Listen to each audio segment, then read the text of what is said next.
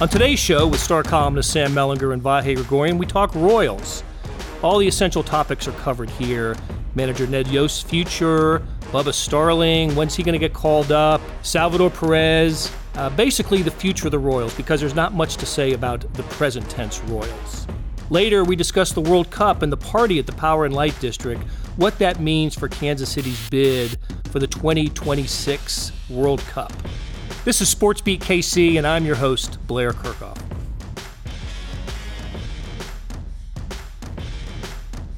Sam Mellinger is here, so is Vahe Gregorian, and um, and you guys both wrote about the Royals this weekend, which is becoming increasingly difficult to do.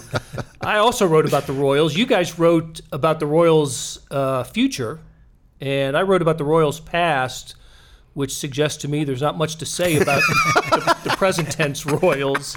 So let's let's spin it forward. And uh, Sam, I was particularly intrigued with your column uh, about what's what are the objectives for the Royals the rest of the way, and you listed them. You, you had a, a handful of what sort of what what do we look for, what what needs to happen, and it kind of starts with the um, know the, the the budding stars, does it not? Yeah, I mean the, the this is such a weird season because they are on a bullet train toward 100 losses. But the most important stuff they're getting right. You know, it's it's just it's a weird deal. It's it's uh and and that includes, you know, the headliner there is Mondesi and you know the the this season was going to be a failure if everything went right except Mondesi took a step back. If Mondesi if it didn't look like Mondesi was going to be a star, then pretty much nothing else would have mattered. And then you get Hunter Dozier to take a big step. Whit Merrifield has continued, you know, this all-star sort of baseline of performance. But you know, there's there's some more stuff, and I always think of this. The Royals have trained me uh, to think of this in terms of you can have a losing season or a lost season, and they had a lot of lost seasons between 2000 and 2008, nine or yeah. so. Um, but you know, you, you can have a losing season uh, without it being a lost season. And that, that's that's the challenge now, and that includes, you know, even like tiny. This might not sound like a big deal, but getting you know Cam Gallagher some more starts to see what you have in him as the backup when when Sal Perez gets back next year, presumably, uh, you know, as as the primary catcher. It includes you know seeing, um, you know, they're intrigued by Glenn Sparkman. They think Glenn Sparkman's been a lot better than his numbers. You know, finding what role that's going to be. You know, Jakob Junis and Jorge Lopez need to put pitch their way into the future plans, but here's their opportunity. Bubba Starling will get a chance at some point. Um, you know, we can get into that. I, I, don't. There's there's a fan outcry, and I get it. There's a lot of boredom around the Royals, and Bubba Starling would give us something to talk about. Well, I totally understand why they're not in a rush to to bring up a guy who over the first 72 games of his AAA season, having the first professional success in an eight year career. And when you struggle for that long, you build up a lot of, you know, sort of scar tissue. And there's a lot of doubts both in yourself and the people around you, coaches, teammates, and all that. And he's got to work through that. And that's part of that's part of what's happening too. The minor leaguers, Brady Singer is getting his sea legs a little bit in Double A. Had had a rough start after the promotion, um, uh, but other guys like Chris Bubic, um, Daniel Lynch, you know, getting those guys, uh, you know, a little bit closer to the big leagues. That's the important stuff the rest of the way. I do think it's a hard sell to Royals fans when you say they're getting the important things right. But that, I think that's a true statement that mm-hmm. they are getting the important thing, things right. We're, we're at the All Star break and they're 30 and 61. Yeah. The most important thing to get right is to win baseball games, yeah. and they are not close to being a team that can on a semi-regular basis win baseball games. No, I mean their their public, you know, sort of mainstream broad fan marketing is in the dirt. Yeah, I mean you, you can't you can't sell that. They only recently, like two weeks ago, they had more wins than they were games out of first place. Like for the first time, like all season. I mean, it's it is a terrible. you know, there, there's a lot of things wrong um, with that big league team, and I would never try to sell this as you know, sort of God, they're just knocking on the door or whatever. I mean, we're still talking the most ambitious timeline would be 2020 you know, to uh, I'm sorry, 2021. Yeah, I was gonna say. um, to 2020 would be a hell of an ambitious timeline. Um, 21 to to to be able to compete, but that's where they are, you know. Uh, and and there were a lot of bad decisions, um, some bad luck, um, but a lot of bad decisions, and then just some inherent Kansas City market challenges that come along with being in the third smallest market in baseball. There's a lot that went into it, and and when you get to that point, there's a lot that there's a lot that it takes to get out. Speak, well, speaking of, of the future, um, Vahe, you, you, you caught up with Va- with um, Salvador Perez and wrote about that. I don't, I don't think he had spoken publicly, um, or at least not much, until you got to talk to him last week. I think maybe they did one news conference right away when, when he when he got hurt, something right in that time. Um, and I just got thinking we'd, we'd see him around periodically, and I got thinking, you know, here he is. It, I have no idea how he's doing, and in a certain way, it's still only a vague concept of moving forward. But he's hit all the checkpoints he's supposed to hit. Um, the thing I found interesting is even their most optimistic assessment is still 10 to 16 months. I don't recall hearing that From the start. time it from the time occurred. of the surgery. So Which was Mar- was it March? it was March 6th, I think, was the surgery. So it's a bit optimistic to think he's even playing on opening day. A bit. And really, if it just runs the, the to the end of the, the, the range that they consider the feasible range, I mean, it's not till midseason, uh, which is a little different than, than I expected. But you know, I don't mean to emphasize that point exactly. I, I, I think I do think he's doing well, and and um, I don't think these guys were inflating his work ethic. I mean, I, I, you know, you always wonder about how this stuff works behind the scenes, and especially with a guy who's, you know, sort of um, so publicly uh, available and performing, and you, you don't just don't know what it's like when there's no cameras there. And I, I, I got the feeling that he's he's really going at it pretty hard. So that's all you can ask at this point, and he's going to throw. It looks like July 24th. Yeah, that's the th- that was the note in your story that I was most intrigued by. Throwing on July 24th when he's, you know, still perhaps you know, at that point, what seven, eight, nine months away. I imagine that's a that's going to be a pretty big moment for him. The the throwing program that he's on. I would think, and and uh, if maybe if we're alert, we can be there to see the throw. I mean, they, they, they might let us do that, but more likely they're going to let their video people do that, and uh, we'll see if we can barge our way into it because I think it'd be a meaningful moment for him and our and our fan uh, the fans of the Royals. I don't know the first thing about rehabs, obviously, but that does seem like a long runway from first throwing to being able to to play in a baseball game. It, it does. I mean, it seems like a really long runway to that, and I, I so it's hard to know what a throwing program looks like. Maybe we should expand on that when we get closer to it. But I mean, you know, is it eight throws back, you know, one day, and that's okay, okay, okay, that's it, that's it. Let's get that thing in ice. Ten feet or whatever. Yeah, Do, do we know if it's different than a pitcher's throw? Obviously, the motion's different, but the ty- it's the same type of injury, right? The, It- it is the same type of injury, you know, commonly referred to as the Tommy John surgery. The thing that um, I hadn't realized is that this this does happen with players other than pitchers, uh, not not as often. A thing also one of the, the trainers uh, conveyed to me that I, I just hadn't thought about very much. Think about how many times a catcher throws a ball every game. Mm-hmm. You know, whatever it is, 30 warm-up pitches before the game, all, all the however many pitches he's throwing back, right? Some of them are hit, but he's throwing back a lot of pitches.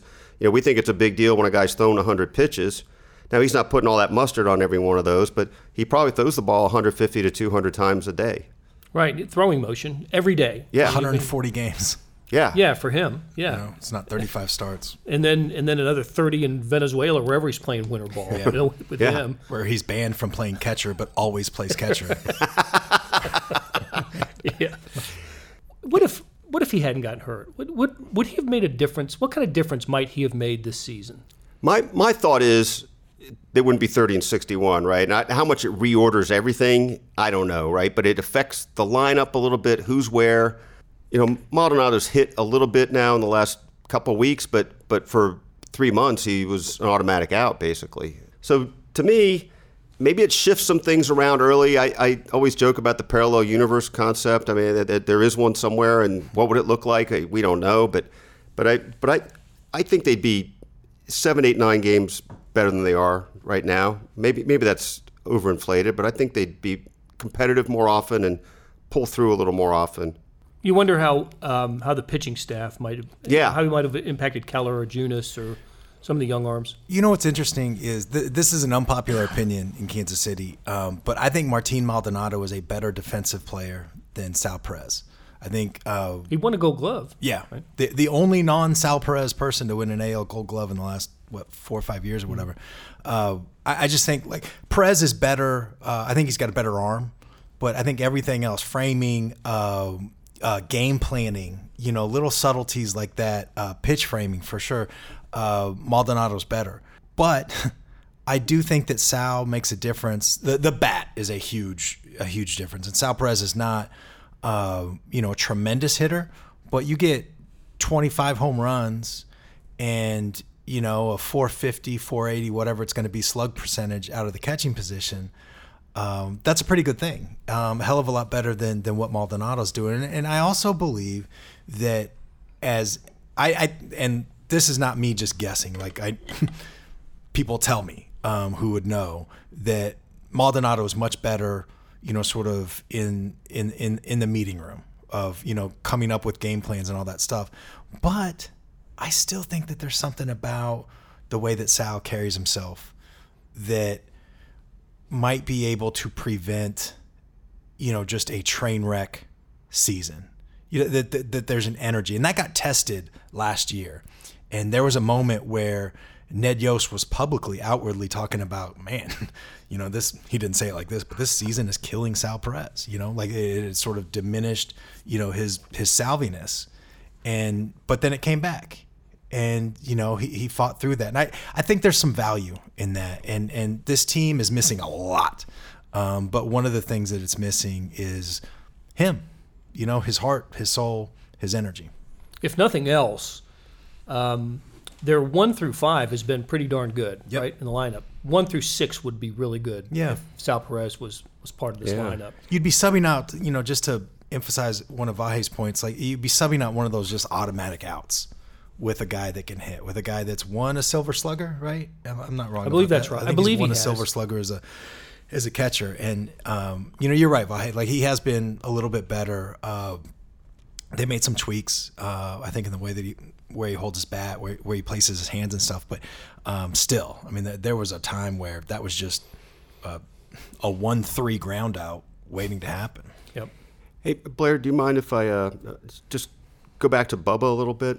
Um, just want to elaborate or, or actually ask you guys what, what you think about what what the full rationale is on whether to make the move now. I mean, Sam, you already spoke to it a little bit, but to what degree, I think you used the term in your column um, that they want them to overperform for uh, an extra length of time. You know, all that if that's not redundant in the minor leagues before you make the call.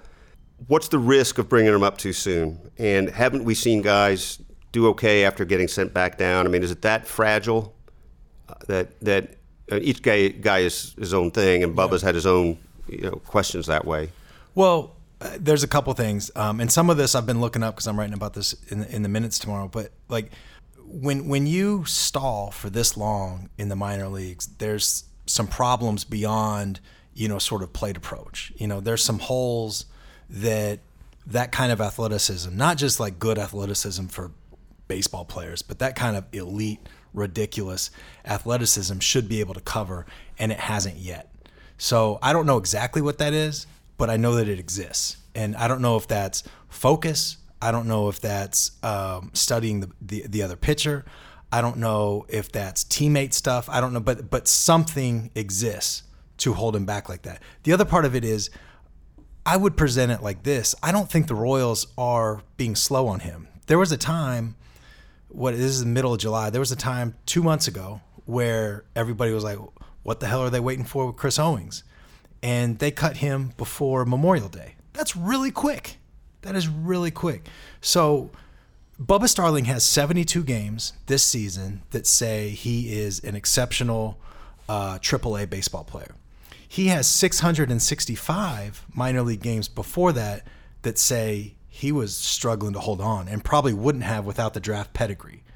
There was I, I looked this up and I'm I'm gonna I won't even try because I would butcher it. But his if you look at his last three years slash lines in the minor leagues, they are terrible. I mean, I just talked about Chris- they were Chris Owings in 2018 level. I mean, he, he was just getting bombarded and and overwhelmed by minor league pitching. So, I, I guess I reject the notion that they are being slow with him.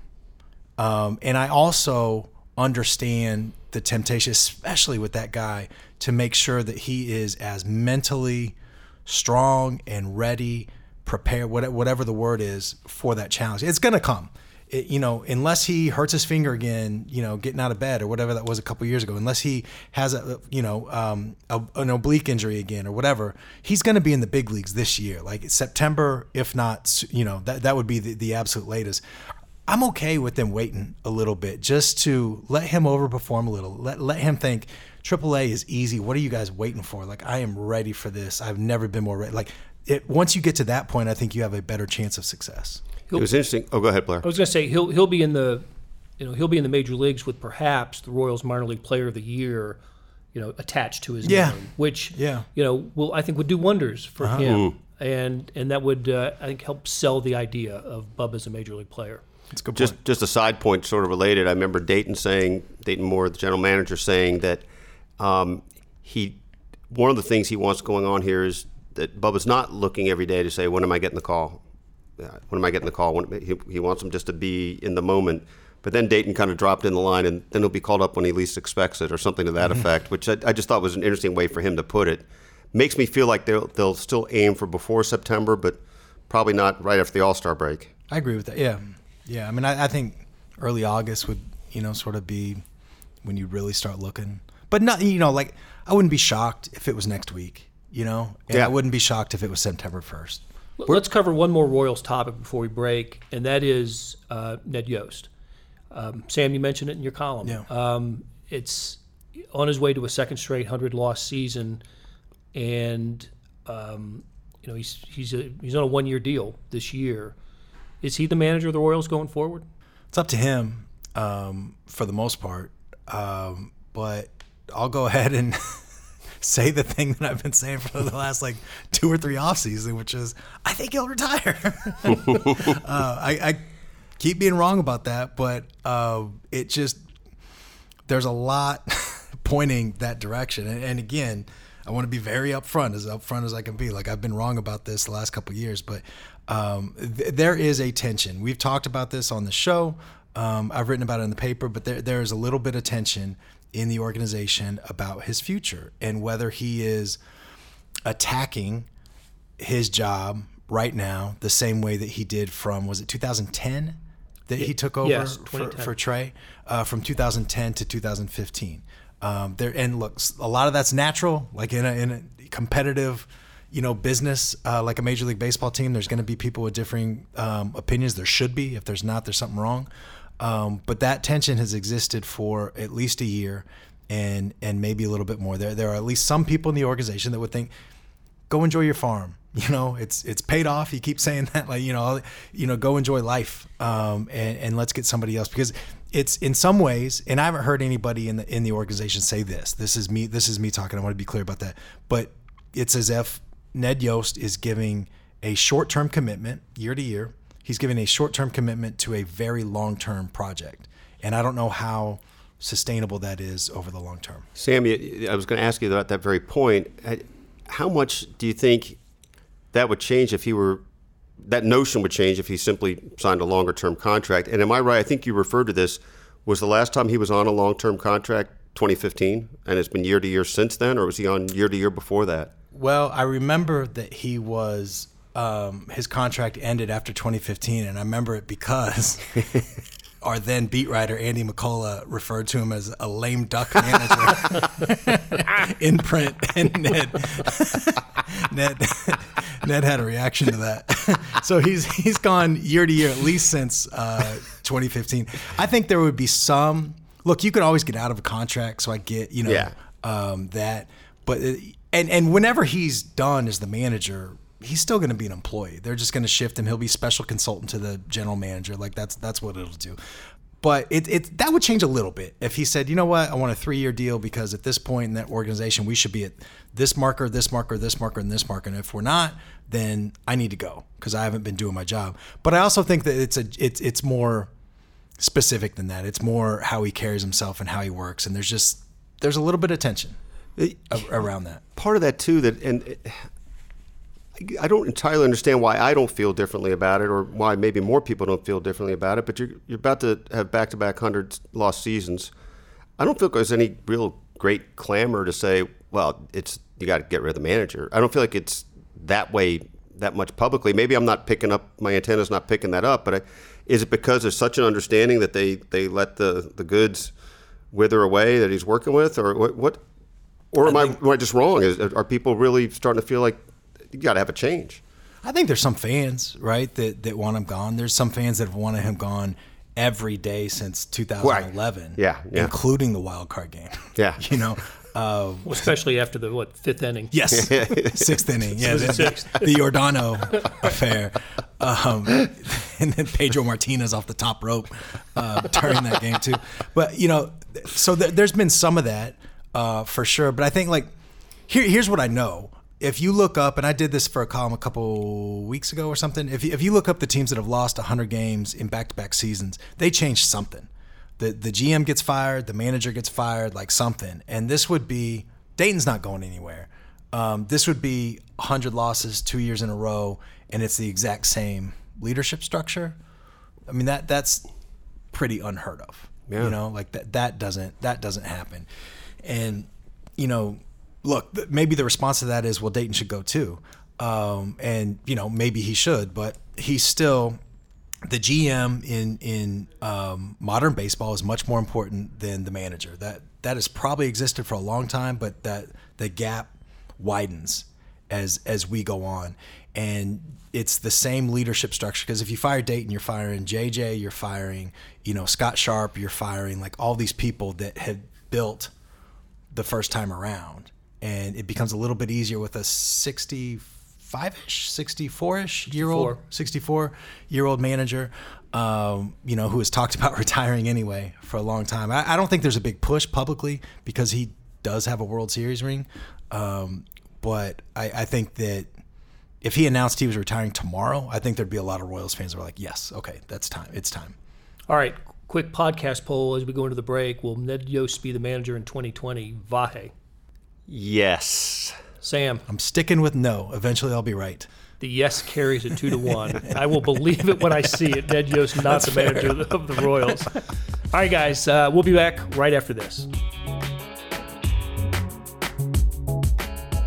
Hey, it's Blair Kerkhoff, and if you're listening to this, you love Kansas City sports, whether it's the Chiefs, Royals, Sporting, Mizzou, KU, or K State. And no one covers these teams like the Kansas City Star. If you currently subscribe to the paper or have a digital subscription, thank you for your support. And if you don't, here's a great offer. It's called Sports Pass unlimited digital access to every sports story and video on kansascity.com. And it's just $30 for the first year. It's the best sports value in town, just 8 cents a day or 250 a month. You can't beat that. Subscribe now at kansascity.com slash sportspass.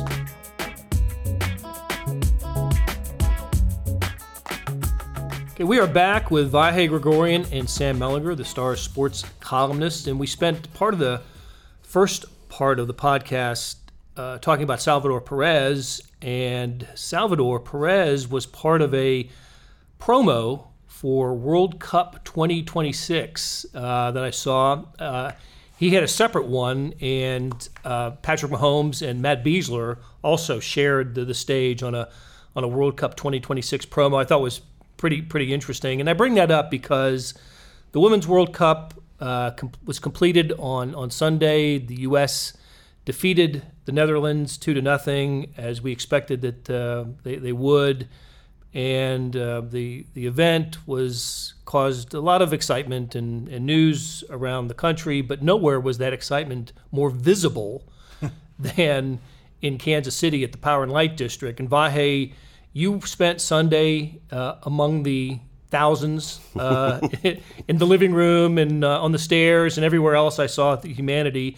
I was there on uh, was it Tuesday for the for the England semifinal game, so we both had a uh, had an experience out there. What were your impressions just watching? You know, that, I think that was your was that your first time at the Power and Light watching soccer? I'd been over there before. I, I want to say it might have been Men's World Cup something. But They, wasn't, had men's World Cup watch Yeah. parties there for sure. but it, it wasn't like that. I mean, it was it was good, and it maybe even with the Women's World Cup in 2015 too. I think they were showing there. Um, but this this just felt a little bit different. I mean, it it really got so loud at one point. It's funny. I took a little video of the reaction after a goal, and in the foreground of the video, there's this little girl with her um, fingers in her ears, and it was it was that kind of loud. And, and the acoustics are kind of interesting because the it seems to be an open roof, but it's not. It's covered, and I, I think that gives a little boom factor. And it was great. And, and really, it made it made you feel like, how can this phenomenon be this way here? I, I, I don't.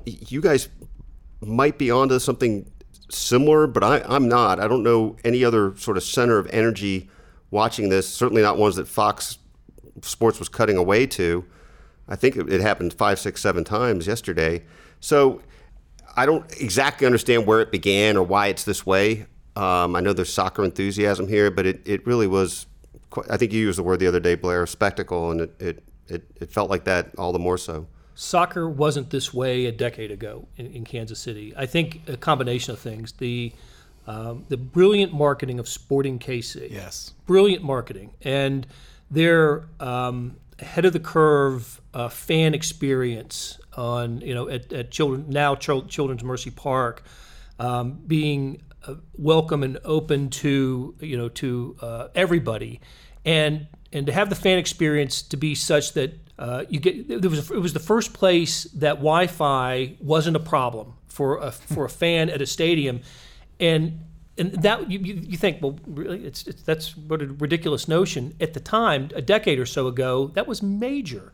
You couldn't go to a sporting event in any stadium baseball football basketball hockey. You couldn't go to a stadium college football or basketball and people would leave the, the event because they couldn't they couldn't talk on their cell phone.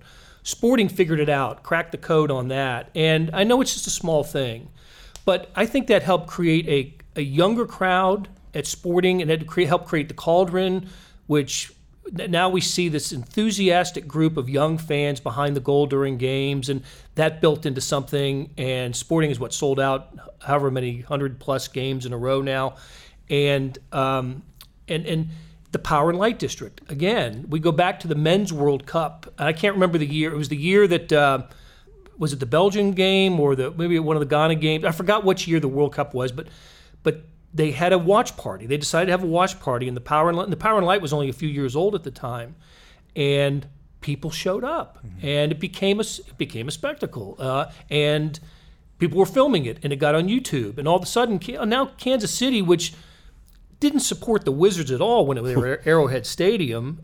Now has Sporting Kansas City in a beautiful new stadium that is fan friendly and technology friendly, and they have the Power and Light District showing you know crowds, big crowds, enthusiastic crowds, screaming USA, and and and that that gets you know shared socially.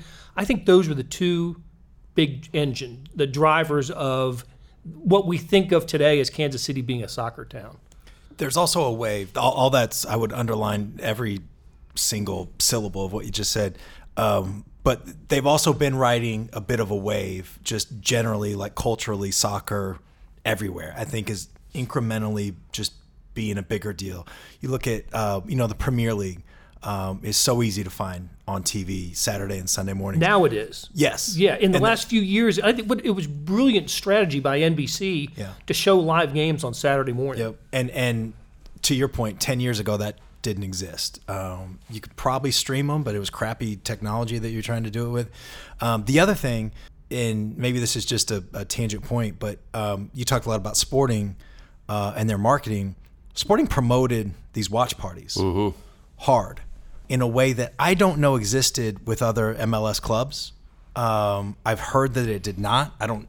I'm not going to go poll every other MLS market, but Sporting was aggressive in pushing that as as sort of you know I don't know that they profited necessarily or directly from that, but it certainly helps soccer. Anything that's good for soccer in Kansas City is obviously good for Sporting, and Sporting has an interest as well in, in capturing the World Cup. And, and you know, and if if, if that helps um, that, then then that's a big thing too. So you know, I, I think that Sporting has been really smart. I mean, keep saying, I mean, they they've been smart in so many different ways, um, but to build that, because we live in like a we do an old man segment real quick? Yeah, yeah. I, I wouldn't know what that is. It's a It's like a uh, a shareable society, right? Like if if if you can't share it, did it exist? And if you can share it, it was the only thing that mattered. And you know those 10 second clips or whatever it was on Fox of everybody you know going ballistic um, at, at Power and Light and those pictures. Alex Morgan, you know, with three point something million Twitter followers, you know, sending Tweeting that the scene, picture out. Um, you know, stuff like that matters. It, it, it just does, especially at this point when, when Kansas City, and we got a lot going against us, you know, public transportation and, and a lot of other things. But as Kansas City's trying to get a World Cup, it, you know, I don't think it's, it can't lead your presentation in why you should get the, the 2026 World Cup, uh, but it's part of it. I think you just hit on it. Why it matters. Why it matters that Kansas City looks great on TV, and why the TV ratings were as high as they were for the Kansas City market. That's another visual, right? That's that's part of the resume that Kansas City will send to FIFA as it uh, as it bids for the 2026 World Cup. But yeah, look at an, another time in history. Kansas City as a candidate for a World Cup would be a laughable, That's you know, right. a laughable, you know, idea. But today, you know, a day after the Women's World Cup, when Kansas City was the number three market overall for the entirety of the World Cup in terms of Nielsen television ratings, I'd be disappointed now if Kansas City didn't get a, a, a piece of the World Cup in 2026.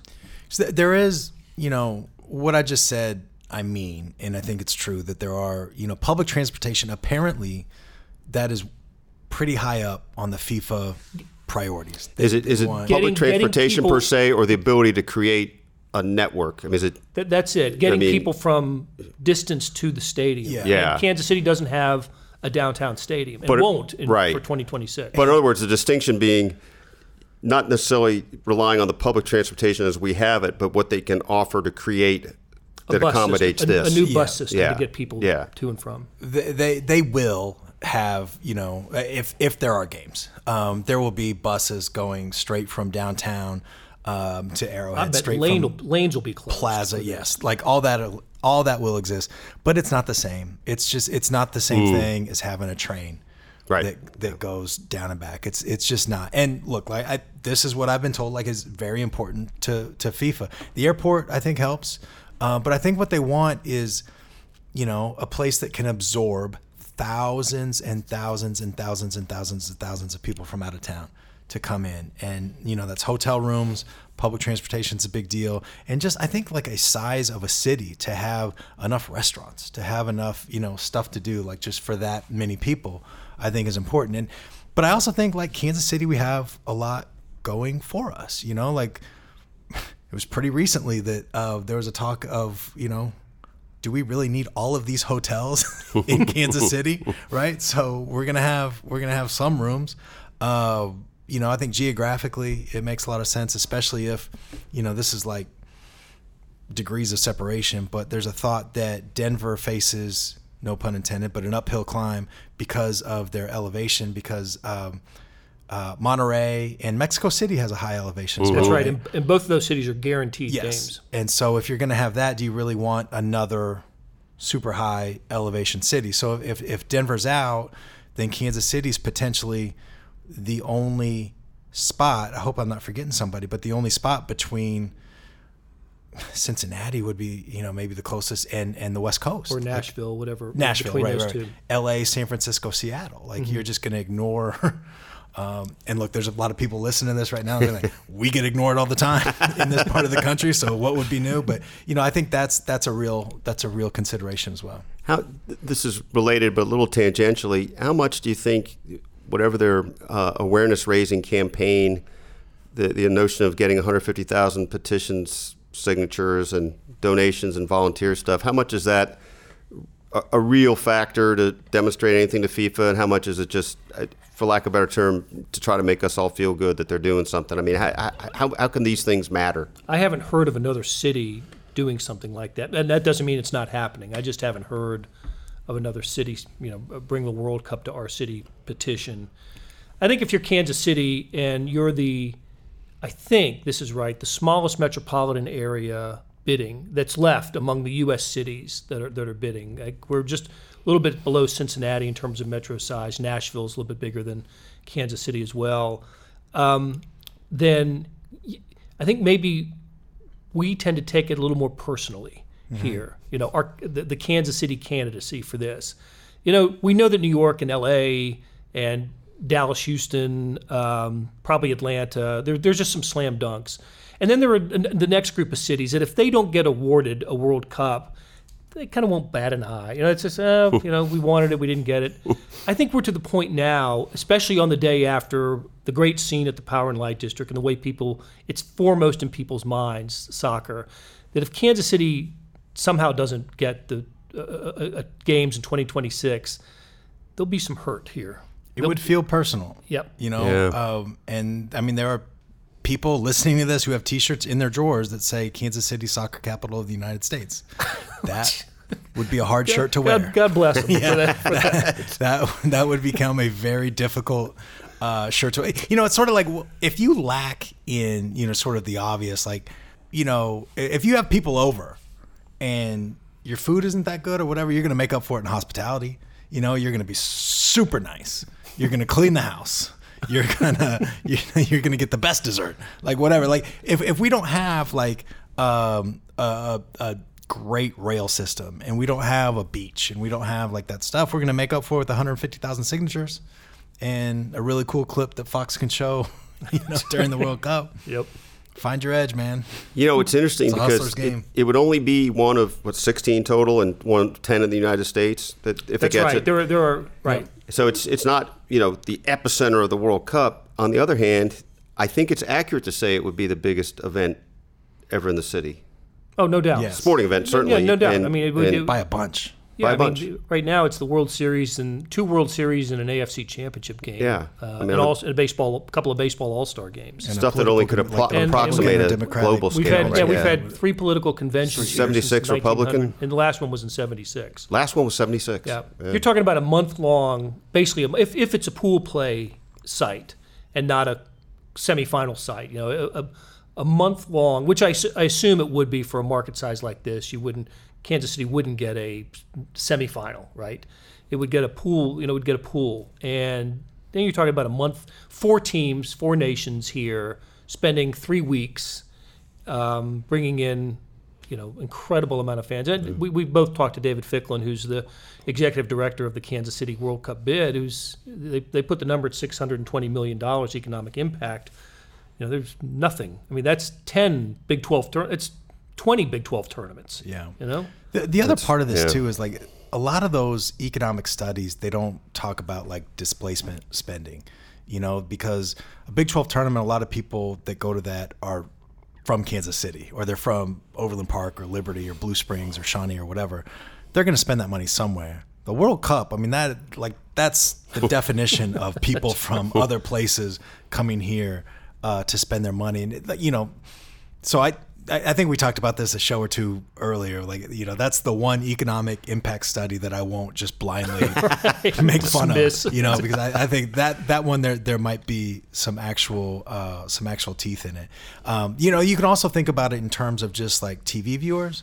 It's imperfect, but it's you know a thing, um, and certainly like people watching. Oh, Kansas City, that looks cool, or whatever. I mean, that, that has some impact, but I mean the, the number of people that watched you know any World Series game, whatever the I assume it was Game Seven in 2014 that would be the most watched, whatever, uh, is dwarfed by the worst World Cup TV rating, you know, in the in the history of World Cup. Like, it's just As a worldview event. Yes, as, as, the number of eyeballs watching a thing that happens in Kansas City. It would probably be at least five times bigger than anything Yeah. else we've ever had. No, that's that's right. probably conservative. We'll see. the The decision's not going to be made until um, either the second half of 2020 or maybe even to early 2021. So there's I miles can't remember, to Blair. Go. Are they reducing the field a little No, bit I or think all at once? I, I think it's the, the, the next the next No announcement. roses given Painful. out.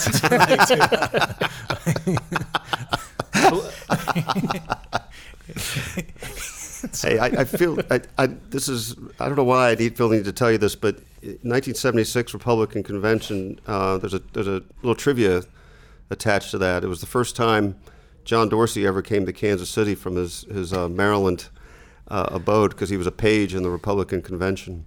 I've held that for five years because John wouldn't let me. John wouldn't let me write it. opportunity. And now, now that's a news peg.